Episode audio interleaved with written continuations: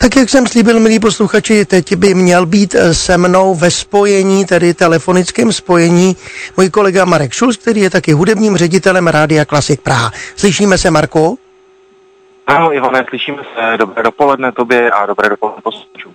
Jsem rád, že spojení se zase povedlo. Mimochodem, my už jsme spolu mluvili včera. Naši posluchači si mohou náš rozhovor poslechnout na stránkách www.klasikpraha.cz v rubrice podcast. Ale přece jenom eh, připomeňme, protože ty jsi na Classical Next, já už jsem to před chvilkou posluchačům říkal, eh, kde probíhá jeden z největších veletrhů o budoucnosti klasické hudby v Hanoveru. Připomeňme krátce, oč se jedná.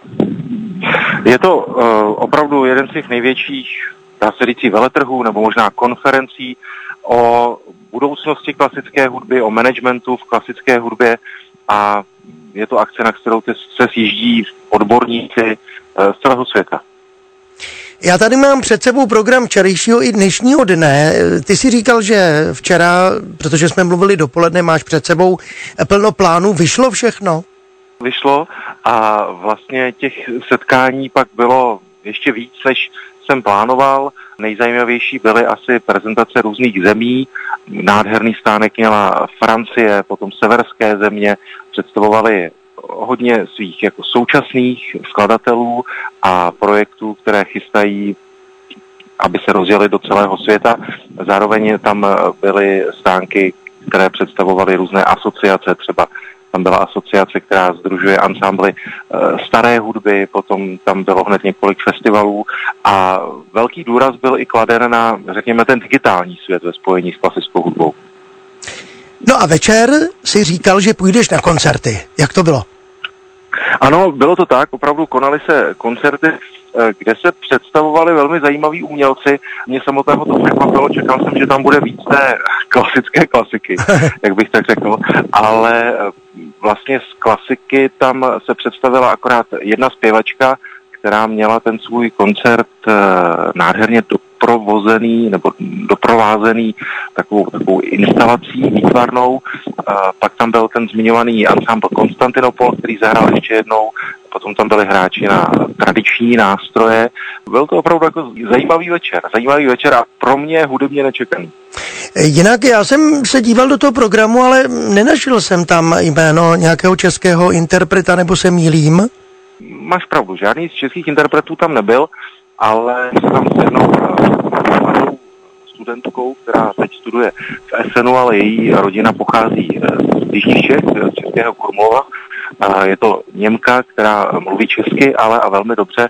A mluvila o velmi zajímavém tématu, že vedle toho, že se chystá na, na kariéru houslistky, tak přemýšlí i vlastně o, můžeme říci, zelené cestě v rámci světa uh, klasické hudby, uh, která se týká třeba plánování uh, velkých cest, velkých turné, orchestrů ansámblu a snaží se to zařazovat i do svých hudebních projektů.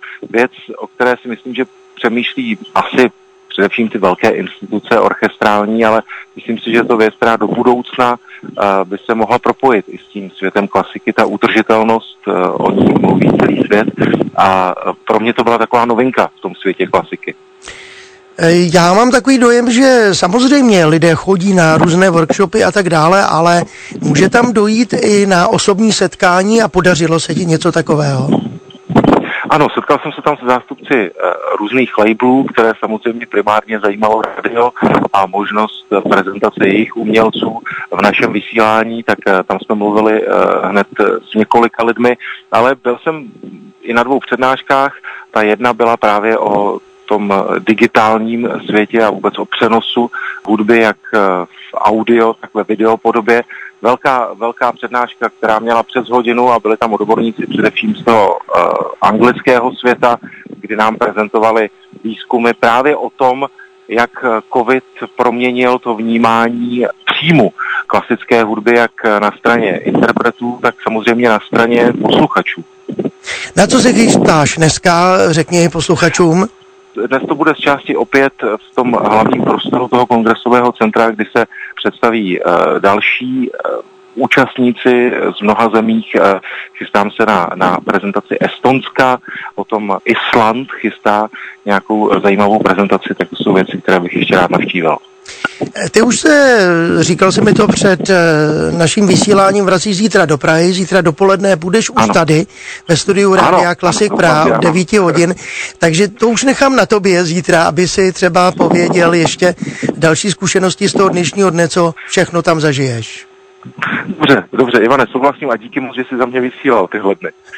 Já jsem vysílal rád a rád jsem tě taky slyšel. Přeji ti příjemný den do Hanoveru a posluchači se na tebe mohou těšit zítra už živě tady ve studiu. Je to tak, díky moc, Ivane, hezký den. Taky.